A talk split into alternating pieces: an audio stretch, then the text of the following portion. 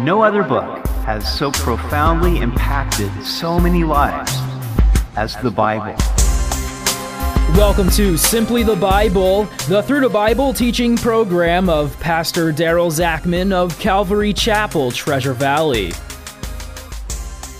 Today we see where King Joash of Judah makes repairs to the temple of the Lord. But sadly, at the end of his life, he doesn't finish well. We hope you'll join us as Pastor Daryl continues in 2 Kings chapter 12 on Simply the Bible. Today we look at a story that has all the makings of a happy ending, but sadly it doesn't turn out that way. It's the story of Joash, who is also called Jehoash, the king of Judah, who was crowned king at the tender age of seven. We continue in 2 Kings chapter 12.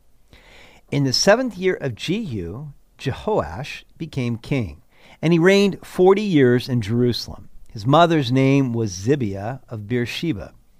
Jehoash did what was right in the sight of the Lord all the days in which Jehoiada the priest instructed him.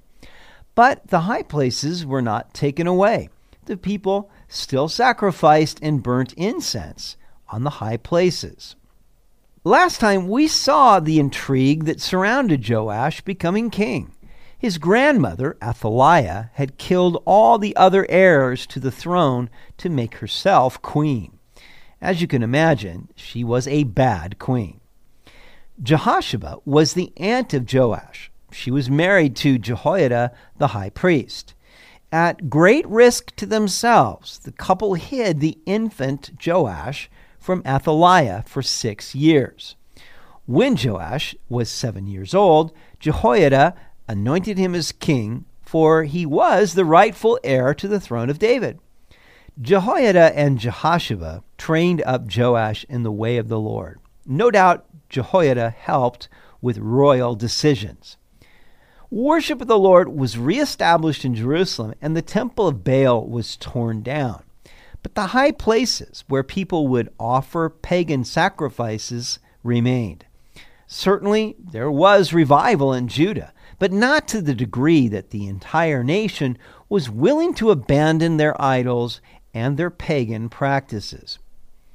And Jehoash said to the priests, All the money of the dedicated gifts that are brought into the house of the Lord, each man's census money, each man's assessment money, and all the money that a man purposes in his heart to bring into the house of the Lord, let the priests take it themselves, each from his constituency, and let them repair the damages of the temple wherever any dilapidation is found. In verse 4, the name Jehoash is used. This was an alternative for the name Joash, like Robert for Bob or William for Bill. For the sake of clarity, I will stick to the shorter name when referring to this king of Judah, because there is another Jehoash who would soon become king of Israel. Now, we must hand it to Joash. He had a noble purpose in wanting to fix the temple. He saw that it was dilapidated and in dire need of repair, so he made a decree because that's what kings do. According to the law of Moses, they would take a census by collecting half a shekel per male. This money would then be used for the care of the temple. In the New Testament, this would be known as the temple tax. In addition to this, Joash wanted the priests to use the money from vow offerings and free will offerings to restore the temple. However, the plan failed.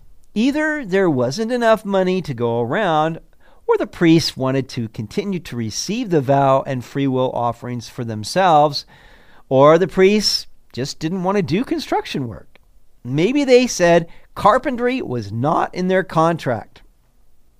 Now, it was so by the 23rd year of King Jehoash that the priests had not repaired the damages of the temple. So King Jehoash called Jehoiada, the priest, and the other priests, and said to them, Why have you not repaired the damages of the temple? Now, therefore, do not take more money from your constituency, but deliver it for repairing the damages of the temple. And the priests agreed that they would neither receive more money from the people nor repair the damages of the temple. We don't know how long it was before Joash intervened because we don't know when he first made the decree to collect the funds. But by the time he was 30 years old, he concluded that his remodeling plan was not working. Joash held the priests accountable. They were to no longer collect the money from the people. They agreed to the terms if they wouldn't be responsible for the renovations. Then Jehoiada the priest took a chest, bored a hole in its lid, and set it beside the altar on the right side as one comes into the house of the Lord. And the priests who kept the door put there all the money brought into the house of the Lord. So it was, whenever they saw that there was much money in the chest, that the king's scribe and the high priest came up and put it in bags and counted the money that was found in the house of the Lord. Jehoiada placed a chest with a hole on top on the right side of the altar of burnt offering in the court of the temple. Anyone could put money in, but only the authorized personnel could take it out. In this, Joash showed great wisdom, for the people could contribute directly to the betterment and beautification of their temple.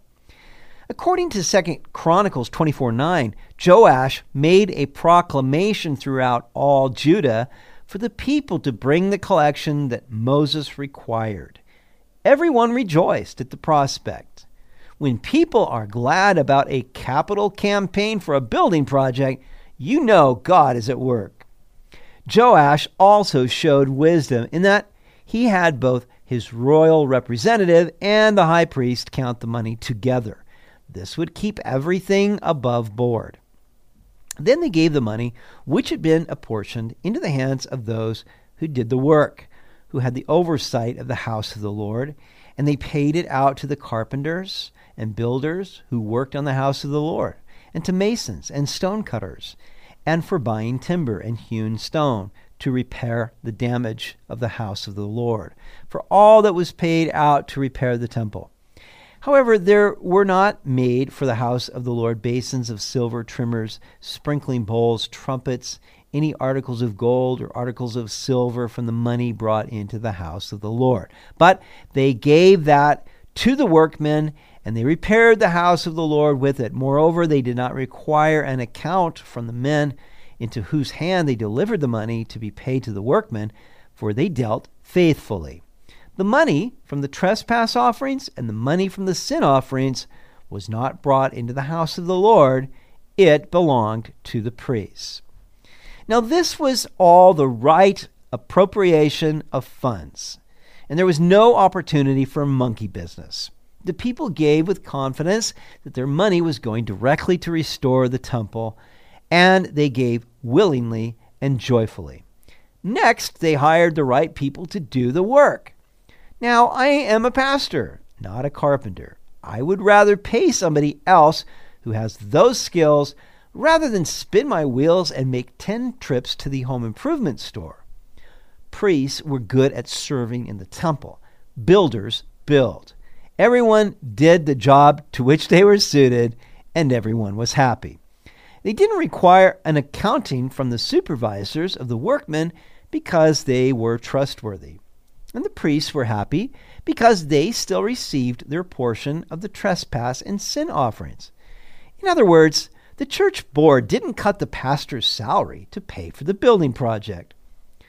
Now there is a time gap between verse 16 and 17. I would recommend that you read 2 Chronicles 24 for the details. Jehoiada, the high priest, died. After this, the leaders of Judah came to Joash, desiring to turn away from worshiping the Lord only to start serving idols again. Joash listened to them. God then sent prophets to bring Joash back to the Lord, but Joash wouldn't listen. Then the Spirit of the Lord came upon Jehoiada's son, Zechariah, and he said to the people, Thus says God, Why do you transgress the commandments of the Lord so that you cannot prosper? Because you have forsaken the Lord, he also has forsaken you. Joash was so angry over this prophecy that he commanded the people to stone Zechariah to death. This was how he repaid Jehoiada and Jehoshaphat for saving his life from the wicked queen Athaliah. Verse 17 Hazael, king of Syria, went up and fought against Gath and took it. Then Hazael set his face to go up to Jerusalem. And Joash, king of Judah, took all the sacred things that his fathers, Jehoshaphat and Jehoram and Ahaziah, kings of Judah, had dedicated, and his own sacred things, and all the gold found in the treasuries of the house of the Lord and in the king's house, and sent them to Hazael, king of Syria. Then he went away from Jerusalem. It is easy to see that Hazael's attack came as a result of Joash's disobedience and murder. Joash then robbed the temple to pay off Hazael. Hazael took the money and went home. But at what price? The temple was ransacked. Idolatry had taken root in Judah once again. And Joash was unwilling to repent. Now, the rest of the acts of Joash and all that he did, are they not written in the book of the Chronicles of the Kings of Judah? And his servants arose and formed a conspiracy and killed Joash in the house of Millo, which goes down to Silla. For Jozachar, the son of Shimeath, and Jehozabad, the son of Shomer, his servants, struck him. So he died, and they buried him with his fathers in the city of David. Then Amaziah, his son, reigned in his place. Joash's servants conspired against him and killed him. We know from Second Chronicles that it was because he had killed Jehoiada's son. The reign of Joash is a sad chapter in the history of the kings of Judah. He started out well and was considered a good king, while Jehoiada was high priest and guiding him in the way of the Lord. But when his mentor departed, Joash went his own way, showing that he had a shallow faith in the Lord. Joash started well, but he did not finish well. This story reveals the challenges we face in passing our faith to the next generation. As teachers and mentors, we can set good examples, we can teach our children and disciples the right things, but it is the condition of their hearts that will determine what they do with it. Each of us will give an account of himself before God. As children and students, we can receive initial faith and guidance from our parents, grandparents, spiritual parents, or mentors. But we must make that faith our own, or else it will not stand the trials of life, and we won't finish well. You've been listening to Simply the Bible the Through the Bible teaching program of Pastor Daryl Zachman of Calvary Chapel, Treasure Valley. For more information about our church, please visit our website at calvarytv.org. To listen to other episodes, go to 941thevoice.com or check out our iTunes podcast. Tomorrow, we'll see where Jehu's dynasty in Israel continues through Jehoahaz and Jehoash. But because of Israel's disobedience, God allows them to suffer defeat at the hands of the Syrians. We hope you'll join us as we continue in the book of Second Kings on Simply the Bible.